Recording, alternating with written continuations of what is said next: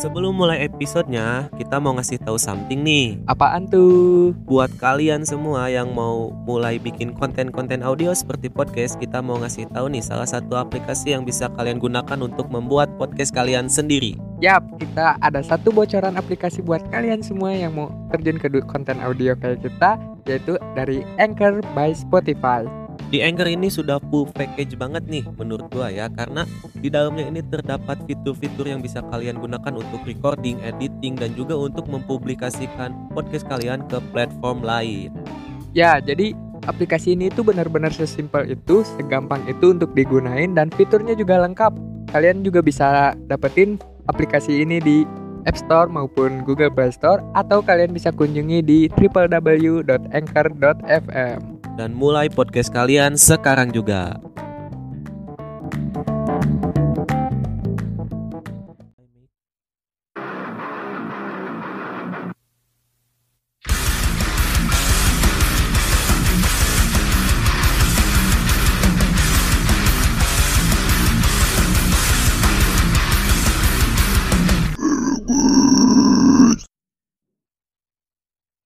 People, welcome back to Podcast. The best podcast on Underworld. We back again now with me Pai and With me Sans Anjir, ganti Sans. nama nih. branding lagi anjing. Branding Terus lagi. aja branding ya hidup gua kenapa ya? Gimana nih? Sekarang ini kebetulan banget kayaknya ya. Ini bakal kita publis di hari spesial untuk seluruh rakyat Indonesia. Yaitu Hari Kemerdekaan Negara Republik Indonesia yang Ke berapa? 77. 77 ya, 77. Anjir lu kagak inget bah bangsa lu. Ya kan ah gitu. Jadi gimana nih? Ada make wish nggak nih buat negara kita? Satu-satu. Flower flower flower country. Eh, flower country ya negara berkembang oke mungkin kalau dari gua make a wish-nya ya semoga ganja cepat legal Aji bangsat ke situ dong. enggak enggak bercanda bercanda Cuman ya itu juga gua setuju sih. legal tapi untuk Kesehatan. iya hal-hal medis medikal. pokoknya untuk hal-hal penting lah gitu Iya. itu yang ke satu mungkin yang lainnya semoga segera menjadi negara maju pastinya Ya, semoga masalah-masalah sosial yang ada di sekitar-sekitar kita ataupun di luar sana segera ter- segera terselesaikan oleh pemerintah-pemerintah dan jangan berbuat.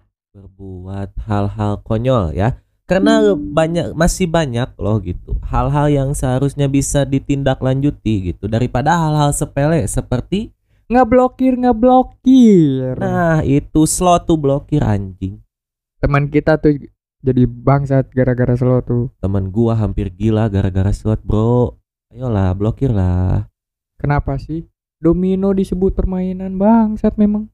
emang lu kira nggak pakai duit itu kan Pakai uang cuy. iya gitu Ada bandarnya no. pokoknya ya semoga harapannya pastinya yang terbaik untuk negara kita yang tercinta ini ya Ya karena kita juga hidup di dalamnya. Dan semoga yang paling penting nih Apa? berkurang orang-orang aneh Iya. Perbaiki moral dan attitude-nya. Iya gitu udahlah tren-tren yang gak jelas itu aduh Puyeng gua mau gak mau ya namanya kita hidup apalagi sebagai makhluk sosial dan juga sebagai content creator.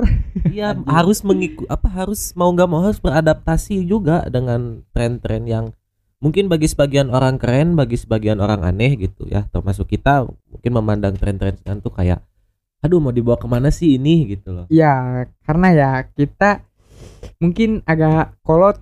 Iya, mungkin kali ya di- disebut agak tua, iya mungkin. bukan kolot kita Apa? ini hanya selalu terjebak dalam romantisme masa lalu Anjay, quotes-nya dikeluarin lagi, Bang. romantisme masa lalu ya kan kita kalau misalnya kita bisa milih nih gua pengen banget dilahirin di tahun 90-an Ya, gue setuju sih. Gue juga kalau misalnya pingin kalau bisa milih gue pengen dilahirin di tahun 89. 89 90-an lah ya Iya. karena tahun itu tuh 70 80 90 tuh anjing orang-orang keren semua isinya tuh Iya, orang-orang yang punya apa ya? kreativitas yang benar-benar natural. di luar nalar no edit edit No edit no edit. edit edit anjing Masih Jam- natural gitu. pure gitu pure skill gitu nyanyi nggak pakai auto tune Bahkan kalau kalian lihat film-film tahun 90-an, 80-an tuh cewek-cewek ada bulu ketiaknya juga pede mereka. Gak ada yang namanya insecurity. Nah, itu dia. Mentalnya mental mental baja, nggak kayak sekarang mental, Mental tempe, tempe. gitu. Tapi ngomong-ngomong soal kemerdekaan, kita nggak bakal bahas politik. Nggak, nggak bukan Kita ranah nggak kita. bakal bahas eh, misalnya apa eh, isu-isu isu-isu politik gitu Isu-isu kan. nggak kan. Nggak, Apalagi eh, menjelang-menjelang pilpres ini nggak kan, nggak kan? nggak, nggak, nggak lah. Bodo amat. Pokoknya mau siapa pun yang jadi pemimpin, semoga bisa membawa Indonesia lebih baik lagi. Itu Intinya doang. bisa mendengarkan suara rakyat yang ada gitu. Iya, suara-suara rakyat yang ada gitu, jangan dibungkam.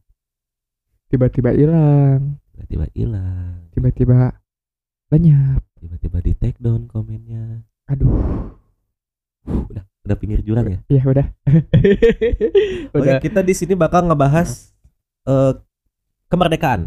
kemerdekaan. Tapi Tapi ini lawan kata dari kemerdekaan. apa tuh Bung Pai? Eh, sebelumnya kemerdekaan itu artinya apa dulu? Oh, eh, definisi buat masing-masing ya. Iya. Buat gua kemerdekaan itu adalah di mana kita kemerdekaan bagi gua itu adalah di mana kita bisa melakukan hal apa pun tanpa harus dihalangi atau tanpa harus memikirkan orang-orang di belakang kita. Oke, buat gua juga kemerdekaan adalah kemerdekaan adalah bebas untuk berekspresi tanpa ada judgement dari orang-orang yang membuat kita insecurity. Iya, betul. Tapi di sini kita nggak bakal bahas kemerdekaannya, Karena yang akan kita bahas adalah sebaliknya. Yaitu belenggu. Kalian tahu apa itu belenggu? Belenggu itu bisa dibilang terkurung ya. Terkurung, terkurung dalam terpenjara, terpenjara, terkurung, terkurung, gitu. atau bahasa yang lumrahnya tuh apa ya? Eh, dikekang, ih terkekang. terkekang. Udah gatel nih ngomong terkekang nih.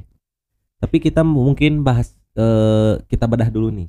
Ya, Nah. apaan? Belenggu, belenggu itu kan berarti terkekang. Lu pernah gak sih ngerasain hidup lu itu kayak diatur atau di setir atau misalnya lu stuck gitu, gak bisa ngapa-ngapain gitu. gue pernah dan gua ngalamin itu beberapa kali karena saat lu punya ekspektasi terhadap hidup lu dan ekspektasi itu masih jauh dari kenyataannya Hmm.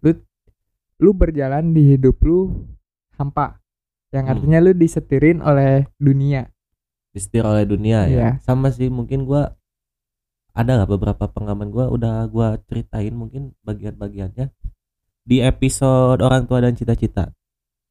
oh ya ya Nah. ya ya Gua ngerasa terbelenggu aja gitu. Tapi mungkin belenggunya me- menurut sebagian orang belenggu dalam hal positif, tapi bagi diri gua karena gua yang menjalani dan Itu punya perasaan tekanan juga. ya Iya, tekanan jadinya. tekanan. Gua nggak bisa milih apa yang gua suka gitu, milih A misalnya. Kalau A nanti gini gini gini ya udah mending ini aja ini aja. Kadang gimana ya, yang menurut orang itu baik buat kita belum tentu itu yang memang benar-benar baik buat kita gitu.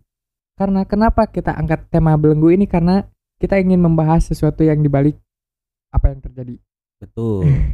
Pastinya itu.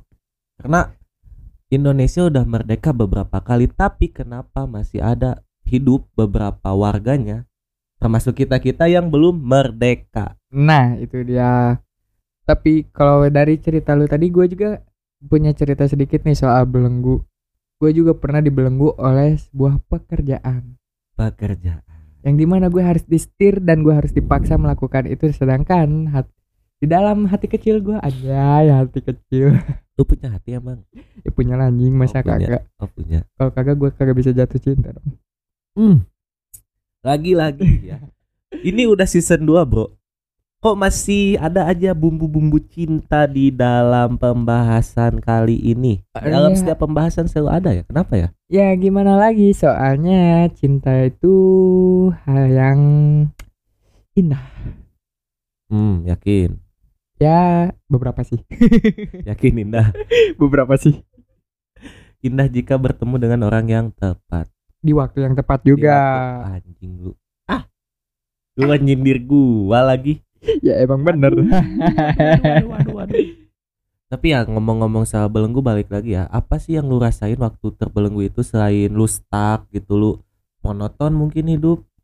Tapi kenapa lu bisa ngejalanin itu terus padahal lu tahu nih, lu itu terbelenggu gitu. Kenapa lu nggak berontak gitu? Ya karena kalau gue pribadi nih yang yang gue rasain Kenapa gue nggak bisa berontak ataupun membuat keputusan karena bingung nggak tahu harus apa gue misalnya mau ngelakuin ini tapi gimana caranya gitu misalnya gue waktu kapan ya yang terbelenggu soal ngerasa terbelenggu itu tuh kayaknya beberapa tahun lalu deh gue Yap. pingin ngelakuin misalnya gue pingin bikin podcast kayak gini Hmm. di situ gue bingung kenapa gimana Kenapa dan bagaimana? iya Oh iya ya. kenapa dan bagaimana Kenapanya dalam hal apa nih? Kenapa?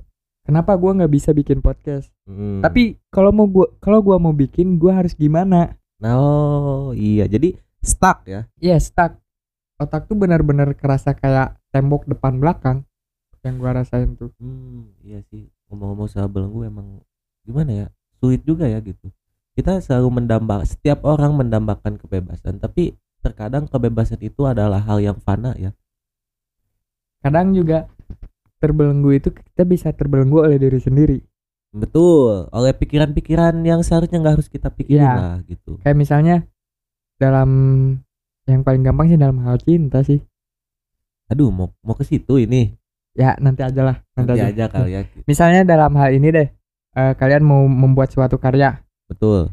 di situ kalian mau membuat karya kalian ngobrol sama teman kalian dulu nih misalnya Hmm, gue mau bikin ini nih nanti gue mau bikinnya kayak gini gini gini gini nih betul. terus temen lu bilang lah emang lu bikin gitu bakal ada yang lihat Nah, anjing, tapi nah di situ tuh kalau misalnya mental lu mental lemah lu pasti bakal kepikiran oh iya "Oh juga. juga ya siapa yang mau lihat karya gua Siapa kita gitu. ya siapa kita gua nggak punya nama Iya. gua bukan Punya siapa anjing nama mah cuman nggak banyak yang tahu gitu bukan aja. maksudnya dalam artian gua nggak punya nama besar gua pu- gua nggak punya nama tuh nggak banyak orang yang kenal gua Oh, lu nggak punya impact gitu Iya, ya. gua gua nggak punya impact apa-apa. Ah. Terus gua mau terus gua harus gimana? Di situ tuh lu pasti bakal ngerasa stuck dan oke lah nanti aja kalau udah ketemu momennya.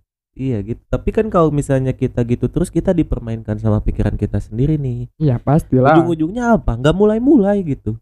Ya kayak kita aja nih waktu awal-awal sebelum bikin Merokes ini kan Iya, udah dari lama kita konsepin cuman kayak terhalang. Ntar deh beli alat dulu gini-gini. Terus misalnya eh, budgeting gini-gini konten gini. Ah lama nggak bakal jalan. kalau kalian nggak action duluan, kalian nggak akan tahu apa yang kalian hadapin dan masalah kalian yang akan datang. Iya nggak bakal tahu. Itu cuman Nih. kayak berhayal aja gitu kan. Kayak Merokes Merokes sendiri nih. Awal mula kita cuman modal nekat, recording di HP, udah.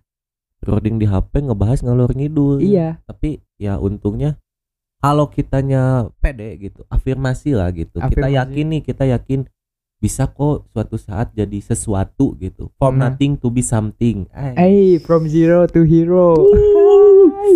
Iya gitulah. Ya kalau ya kata kayak yang gua pernah cerita ke lu nih gitu. Ada lah gua cerita kayak curhat-curhat gitu. Terus ada eh, salah satu kalimat yang bilang gini, emang ada yang mau dengerin. Nah, itu Hmm. itu kalau misalnya kalian nggak nyoba dulu kalian nggak tahu siapa yang dengerin kalian Iya gitu. Ya udah coba dulu kalau misalnya benar kata orang itu nggak ada yang dengerin.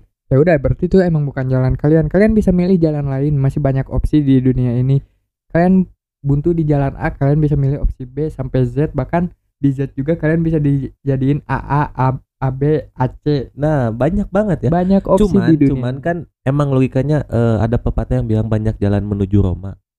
Hmm. Tapi kalau kita terbelenggu itu kita nggak bisa gimana ya? Rasanya tuh kayak anjir gak gak dapat mau kayak mau apa pun yang kalian lakuin itu hopeless iya hopeless gitu.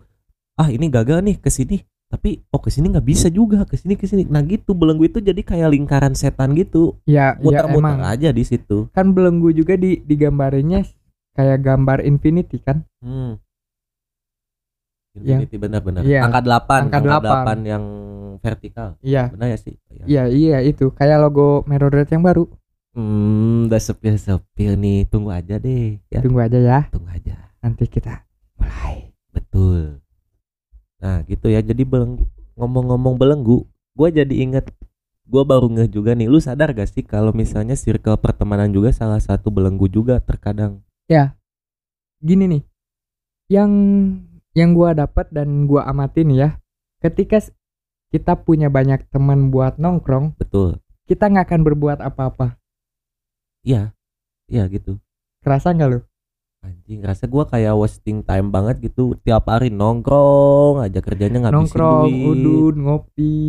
Nggak ngapa-ngapain. Iya. Ujung-ujungnya apa? Gibahin orang atau nggak ribut nanti bisa iya jadi. ujung-ujung pasti kayak gitu lagi kayak gitu lagi. Iya rutinitasnya gitu lagi gitu lagi gitu lagi. Cita-cita pengen sukses tapi kerjaan begadang tidur Main kurang, remi.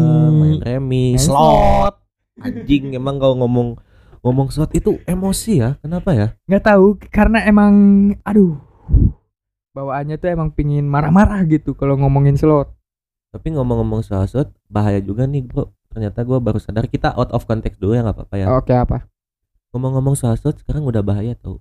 Lu Kenapa? pasti pernah pernah beberapa kali lewat sosmed lu nih. Mm-mm. ada orang yang punya nama besar Mm-mm. punya masa gitu. Iya, terus punya- dia kerjasama nih dengan si akun-akun website website website website tai itu gitu. Mm-mm.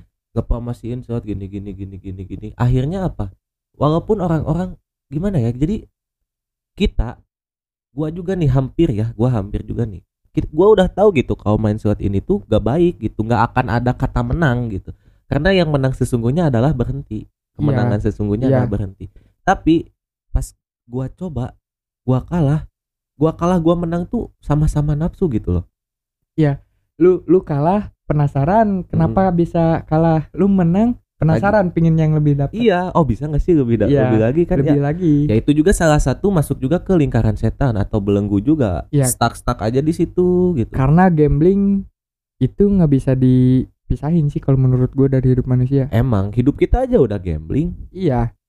Hidup Emang kita sih. aja udah gambling kan? Misalnya lu ngedeketin cewek nih Hmm. gambling gak sih kata lu? Gambling antara Gambling. bisa dapat atau enggak iya itu gitu. Kita, kit- yang kita taruhin apa waktu hati energi duit mungkin kan otak juga buat Otak. mikirin topik gitu ya hati juga ah, tuh banyak banget yang dipertaruhkan gitu jadi hidup udah gambling jadi jangan ditambah gambling lagi apalagi gua. gambling yang bikin masa depan lu hancur gitu Nah itu, nah kan tadi yang gua cerita yang orang-orang punya nama besar itu masuk meram apa mempromosikan itu, Hmm. menyebarluaskan itu. Padahal gua tahu mereka nggak main. Ya karena Mereka mereka, juga cuma bukan- dibayar Iya bukan orang bodoh, mereka cuma dapat duitnya ya. Orang cuma nge story tapi dapat jutaan siapa yang nggak mau gitu. ya gue juga mau sih Gua juga mau cuman ya, cuman ya balik eh, lagi ini banyak lagi. jalan menuju Roma gitu. ya banyak jalan menuju Roma dan kalian harus punya pendirian gimana diri kalian dan kalian nge-branding diri kalian itu sebagai apa Iya gitu. Nah, kan waktu udah tuh gua lihat udah jarang lagi kenapa? Karena di ini diberantas nih sama cybercrime, Iya. cybercrime yang ada di Indo ini gitu. Polis apa sih namanya? Cyber police kali ya. apa ya gue Ya lupa itulah ya pokoknya. itulah sama, pokoknya pokoknya sama pemerintah kita udah diblokir-blokir ini yang punya masa gede. Nah, si anjing ini pinter banget, John. gimana Jadi yang dap yang ke atas udah nggak bisa nih turun. ya nyasarnya yang masih baru mau tumbuh. Iya, yang masih baru, ya masih bibit yang misalnya sebelumnya itu ngarahnya si influencer-influencer yang followersnya itu di atau atas. yang udah centang biru lah gampangnya. Heeh, tapi jarang sih kalau centang Iya. biru soalnya apalagi yang artis itu kan wah anjir itu bisa chaos sih kalau bisa chaos sih tapi ya analoginya gitu dah. Taruhlah eh, misalnya followersnya itu 100 ribu ke bawah ya. 20 ribu eh 30 ribu ke atas lah. Mm-mm. 30 ribu ke atas kan udah angka yang lumayan gede gitu. Dan masanya juga udah nggak main-main gitu. Pasti bisa mengajak menarik menarik followers followers mereka untuk ikutan gitu. Yang nggak beda juga kasusnya sama si DS sama Ika tuh. Iya iya sih. Yang asalnya murah banget jadi lama banget. Lama banget 20, tahun, Ah. tapi kalau soal trading itu gue pernah pernah ke bawah-bawah environmentnya sih iya. Gue udah kan ke kehasut juga kan iya gitu. gue ah udahlah nggak usah diceritain. Ya. emang gimana namanya manusia gitu. Terkadang kita juga walaupun kita pendirian kita kuat pasti goyah juga karena suatu kebutuhan. Karena suatu kebutuhan dan melihat orang lain kok gampang banget. Kalau orang lain bisa kenapa kita enggak? Nah. Nah itu lingkaran setan juga kayak gitu. Nah jadi kan balik lagi ke cerita back to story. Jadinya kan ngarah nih ke yang followersnya di, di bawah 10.000 ribu lah. Iya. Anjir gua juga kaget nih buka IG ya. Kok teman yang kita kenal gitu? Iya eh, seseorang yang pernah dekat lagi gua. Ngepromosiin kayak gitu. Duh kata gua kok kok jadi ke sini ya pasarnya? Masalahnya gini loh brandingannya nggak pantas bro. Iya, lu kalau kalau nggak Iya. lu tahu lah orangnya Iya siapa. iya iya, gua tahu. Lu bayangin. dengerin dulu lu bayangin. Lu bayangin nih ngepromosiin slot gus eh gus story slot terus sesudah slot itu ada ayat-ayat suci Lu lu mengajak gambling syariah anjing. deposit syariah anjing anjing. Emang bang. tapi serius jadi eh, ibaratnya gimana ya mungkin dia mencoba membalancekan kali ya Antara hal hal yang buruk dan hal yang baik positif. ya, gitu anjing dibalancein maksudnya nggak cocok sama brandingannya kok mau maunya gitu ya? Mau nggak tahu lah di belakang itu gimana lah. Cuman ya itu loh maksudnya kalau lu udah ngerasa punya power harusnya lu ajak ke jalan yang benar. Kan lumayan pahala juga ya. Iya. walaupun terkadang susah nih nge merub apa merubah seseorang menjadi lebih baik. Bullshit kata gua tuh. Susah sih itu. kecuali emang dari dirinya sendiri pengen kayak, Kayak gitu. gini aja deh. Kita nge bikin si Merokes ini emang siapa sih yang denger kalau misalnya bukan dari teman-teman kita dulu? Mm-mm, pasti teman-teman kita dan secara gak langsung kalau yang emang bener-bener temen Iya. dalam tanda kutip teman bukan Teman. kenalan Iya. pasti ikut support dan ikut membagikan misalnya kan ya kerasa lah beberapa teman yang emang dekat sama kita juga mengapresiasi lah gitu mensupport lah secara gak langsung iya. gitu nah kayak gitu jadi gimana ya ngomongin ngomongin seperti ini kadang ngakak gitu loh Tapi malah jadi kayak gibah ya ini.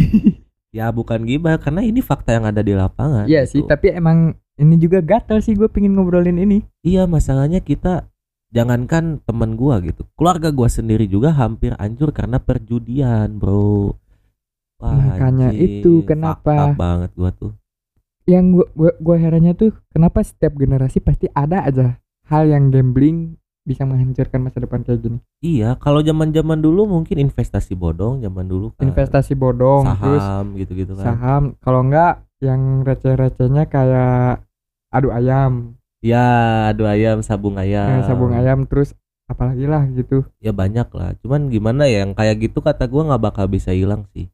Munafik lah kalau bisa misalnya Indonesia bisa benar-benar bersih dari perjudian itu munafik. Karena pasti ada aja yang atas kekat yang yang bawah tumbuh Mm-mm. udah yang lebat dikat yang bawah tumbuh gitu aja terus siklusnya ya, lingkaran setan Jangankan Indonesia, negeri Paman Sam aja punya kotanya sendiri. juga.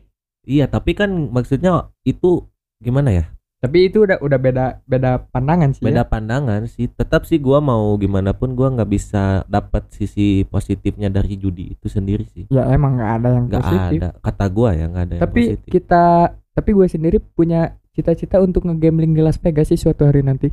wah itu juga gua pengen sih. Cuman nggak maksudnya gini loh.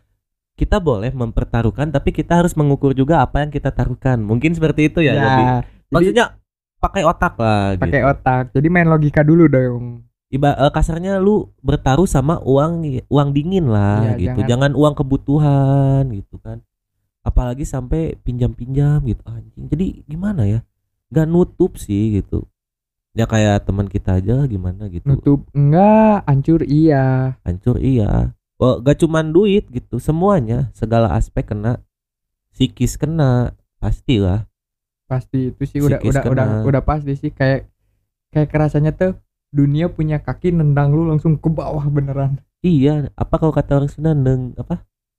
Nenggar cadas. Eh, eh, nenggar cadas. itu nenggar cadas. Nah itu pokoknya nabrak tapi sekencang kencangnya duar pokoknya duar duar duar. Kayak gini nih kayak di gini nih. Oh anjing di ditembak-tembak hidup tuh. Waduh sakit sakit bentar bentar. sakit. Kalau ngomong-ngomong tembakan mau ngebahas hal-hal yang lagi rame nggak? apaan tuh? Soal pembunuhan itu.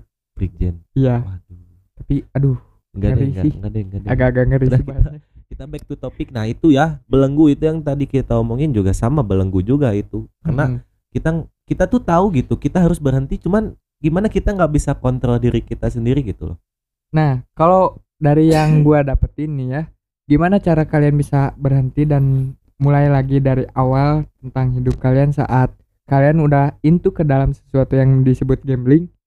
Kalian benar-benar harus ngerelain bahwa kalian nggak punya apa-apa dulu. iya harus terima kenyataan loh Iya. duit lu udah dikuras habis sama itu gitu. Ya udah Sekarang tinggal ngerubah. Kalau misalnya itu udah itu tahap pertama ya kalau tahap keduanya lu tinggal siapin diri lu bahwa kalau ada eh tahap keduanya itu kalian harus nyiapin diri kalian untuk omongan-omongan dari sekitar kalian. Pasti itu pasti apa ya tekanan dari masyarakat itu pasti ada aja.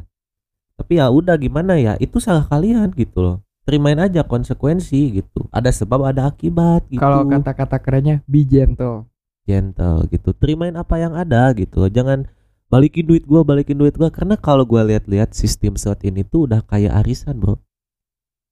Nggak masuk sih kalau menurut gue dipikir-pikir kayak arisan. Ini mah maksud iya memang memang nggak nggak persis kayak arisan. Cuman kalau lu sadar misalnya lu main. Mm-mm. Lu main nih kalah terus kan kalah kalah terus terus suatu saat lu taruhan dengan nominal yang sedikit misalnya 50.000 ribu lah. Tiba-tiba majreng jeng jadi 12 juta. Hmm. nah kalau lu pikir-pikir lagi 12 juta itu tuh uang yang udah lu taruhin di awal yang lu dikuras itu sebenarnya. Cuman kan karena gimana ya dimainin gitu psikologi kita. Jadi seolah-olah kita tuh kayak low apa low risk high Hmm. return gitu. Padahal kan padahal yang, high return juga yang lu kasihin yang lu dapat juga Iya, itu duit-duit lu juga gitu ya. Ya kayak sistem arisan gak beda Iya. jauh kan. Cuman kalau arisan kan masih jelas lah gitu. Uangnya ke mana ke mana. Kalau di situ kan nggak tahu gitu. Jadi kayak dikocok aja gitu tiap harinya tuh. Ini dari sekian ratus orang. eh, siapa nih yang mau kita menangi eh, nih bertaruh nih lima puluh ribu digundukin semua. Nah dipotong sebagian nih kasih ke mana nih? Ke sini ke sini dulu besoknya ke sini ke sini gitu hoki-hokian sih. Ya namanya gambling lah udah jelas gitu kan. Cuman da- kalau dibandingkan sama yang sempat rame Ih, tapi kalau soal gambling ini, gua kemarin-kemarin baca berita di VOA gitu, mm, Voice of America, ada orang Amerika yang dapat lotre 13 triliun. beuh. Sumpah, gua pas bacanya aja. oh iya iya gua tahu gua tahu tuh anjing ya itu gambling kan maksudnya dia nggak dia tahu gak bakal apa dia gak tahu gak bak eh, dia dia gak tahu bakal menang uang sebanyak itu Ya, tapi setelah gua baca artikelnya ada kata-kata yang bagus. gimana Ketika para pemain mendapatkan jackpot, Hmm? mereka tidak tahu akan digunakan untuk apa. Nah, itu itu sih bener juga ya. Iya. Ya iya iya, iya main apa ya? Main psi- psikologi kita dimainin gitu sama pinter gitu mereka tuh. Ya, yang gini deh, gampangnya. Lu yang awalnya cuma nggak punya apa-apa gitu, tiba-tiba dreng, punya. Lu pasti bingung mau ngapain. Mau apa dulu gitu ya Iya. kan? Ujung-ujungnya apa habis sama hal-hal yang gak penting gak penting juga. Foya-foya, Foya-foya lagi. Terus kasino. lu lu percaya nggak sih ada kan dari cerita teman gue yang menang jackpot belasan itu kan? Mm-mm. Terus gua bilang kayak ya udah lu coba aja buka usaha atau investasiin atau simpen di mana atau depositin di mana kata gua biar ya biar duitnya muter gitulah. Terus dia bilang ah percuma ada uang panas.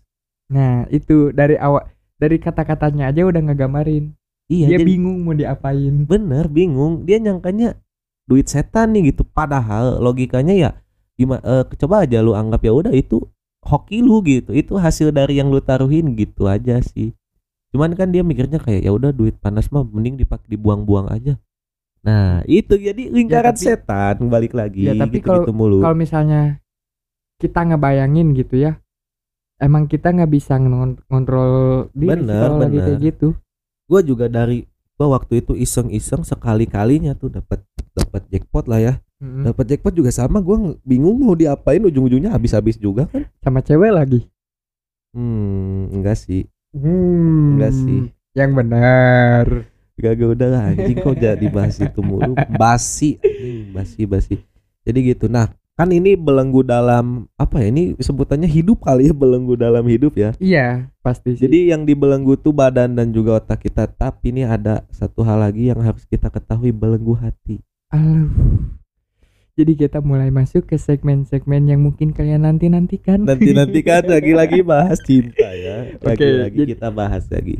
segmen eh segmen lagi. Belenggu dalam hati dalam artiannya buat lu pribadi apa? belenggu dalam hati ya apa ya?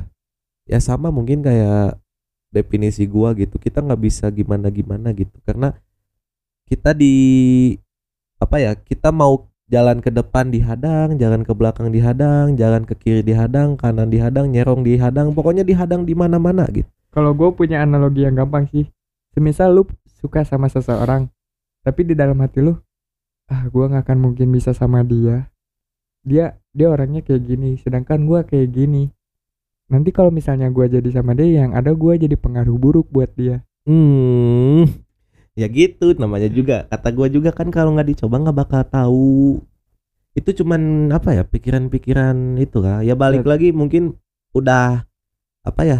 Udah ter apa mentalnya udah mental tempe gitu. Jadi belum apa-apa udah insecure gitu. tapi itu kan contohnya gitu belenggu yang terjadi dalam hati gitu Iya, padahal hati kita pengen gitu ya. Hati kita pengen dapetin dia cuman terbelenggu oleh pikiran-pikiran yang tapi ada sebenarnya nggak harus dipikirkan. tapi ada loh orang-orang yang lebih milih mereka nahan perasaan mereka buat ngelihat mereka bahagia dengan cara mereka sendiri orang yang mereka suka maksudnya ya Orang yang mereka suka bahagia sama dengan caranya sendiri Tapi- ah, gimana gimana gua nggak nangkep. jadi nih. gini gini misalnya lu suka sama seseorang Hmm.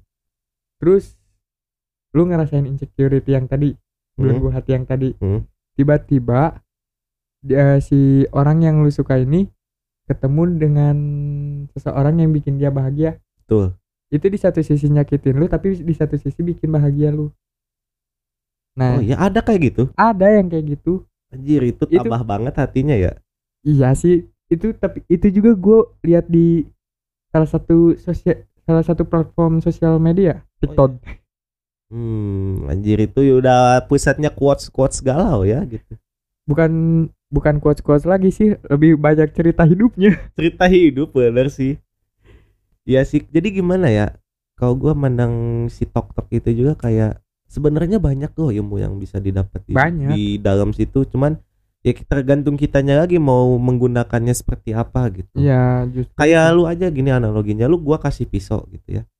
Lu bisa gunain buat apa aja kan bisa Bi- buat bunuh orang bisa buat masak bisa ya gimana lu outputnya kayak gimana gitu.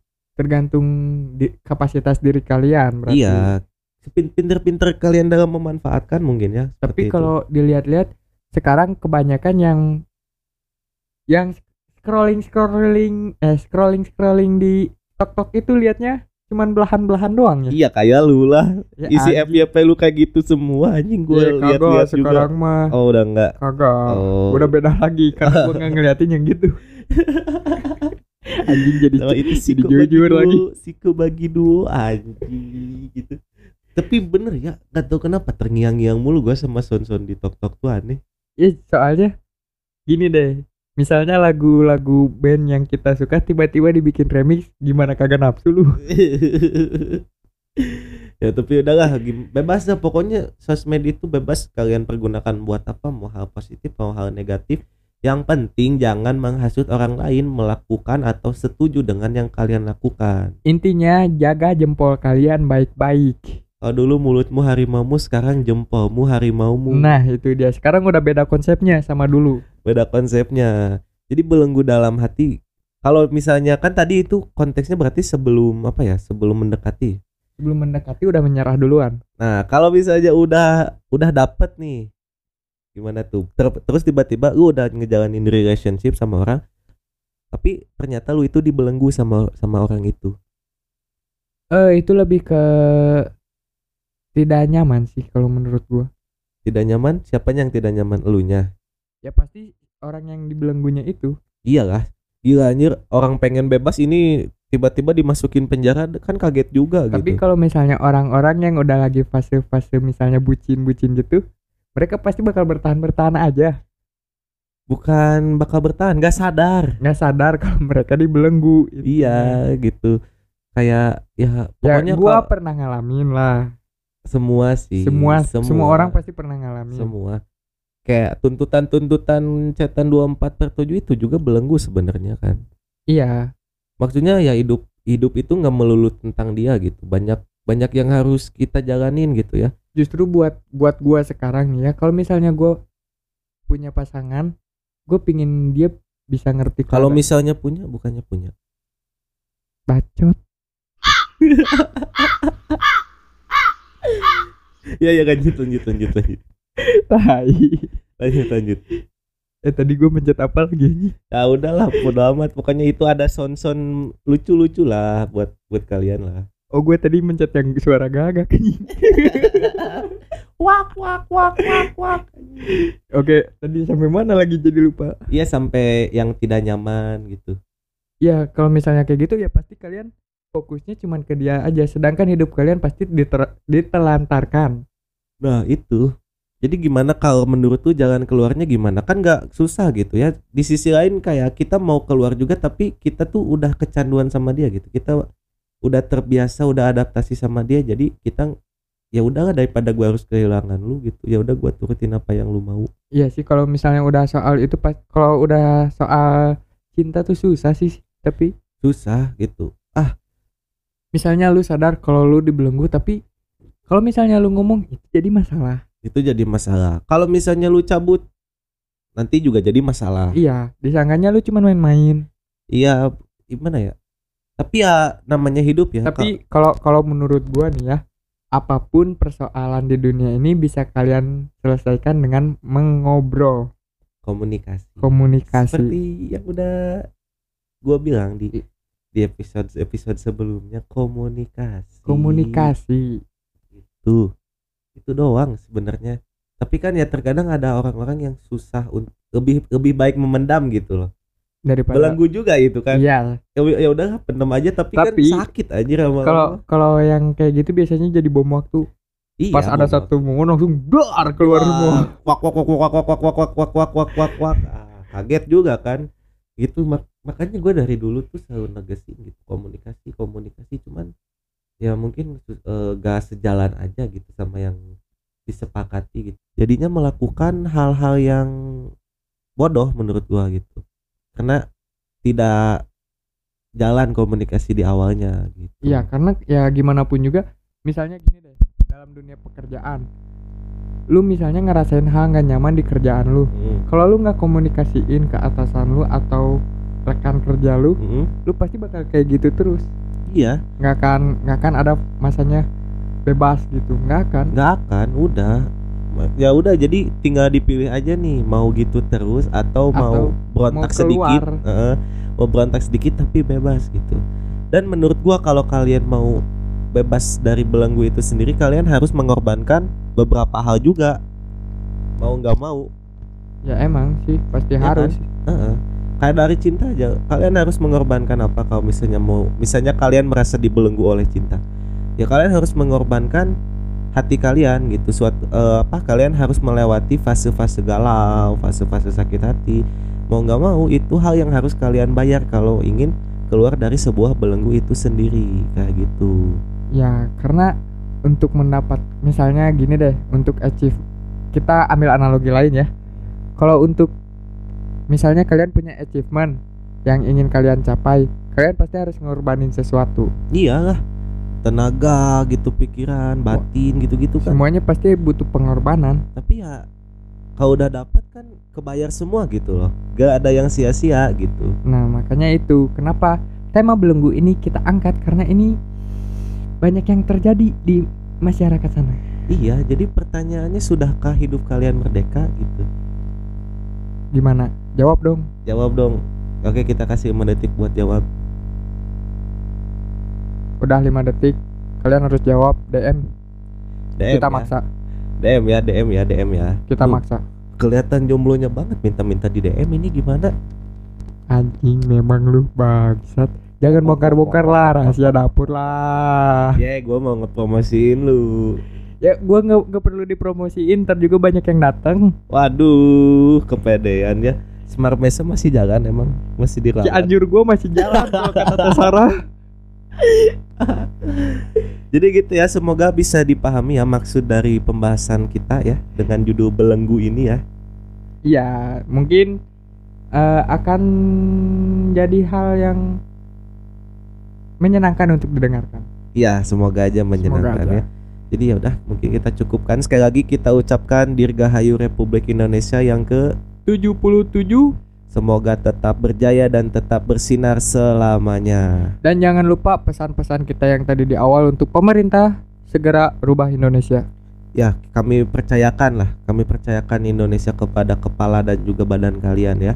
Mau dibawa ke mana itu terserah kalian. Sebenarnya gua mengikut-ngikut aja sih. Iya sih sebagai rakyat biasa sih. Iya kita mah rakyat biasa gitu, ordinary Nanti Oh. di tahun 2077 gua yang bakal jadi presiden, kalian tenang aja. Memang masih hidup lu sampai tahun segitu. Eh, ya mungkin. ya udah lah, semoga aja berumur panjang ya. Oke. Oke, gua Sansan pamit undur diri. Dan gua Pai pamit undur diri. sampai bertemu di episode Merokes selanjutnya. See you people.